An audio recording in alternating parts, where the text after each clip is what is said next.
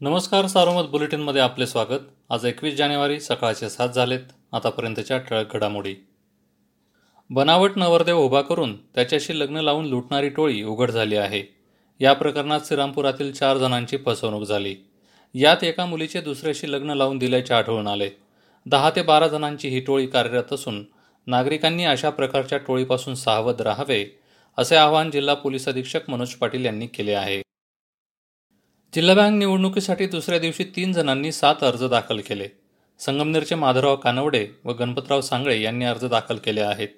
दुसऱ्या दिवशी बावीस इच्छुकांनी एकशे त्रेसष्ट उमेदवारी अर्ज घेतले. यात जलसंधारण मंत्री शंकरराव गडाख माजी मंत्री राधाकृष्ण विखे पाटील बिपिन कोले माजी आमदार विजय आवटी यांच्या गटाकडून अर्ज घेण्यात आले. राहता तालुक्यातील लोणी बुद्रुक येथे मृत कावळा आढळल्याने ग्रामस्थांची चिंता वाढली आहे. मृत कावळ्याचा नमुना बर्ड फ्लूच्या तपासणीसाठी पुणे येथे पाठवण्यात आला. अहमदनगर पंचायत समितीचे प्रभारी गट शिक्षणाधिकारी तथा शिक्षण विस्तार अधिकारी रवींद्र किसन कापरे यांना ग्रामपंचायत निवडणूक कामात हलगर्जीपणा केल्यामुळे निलंबित करण्यात आले. ग्रामपंचायत निवडणूक निर्णय अधिकारी उर्मिला पाटील यांनी त्यांच्यावर ही कारवाई केली. ग्रामपंचायतीच्या निवडणुका लढवणाऱ्या सर्व उमेदवारांना निवडणूक खर्च सादर करण्याची सुविधा ऑनलाईन उपलब्ध करून देण्यात आली आहे.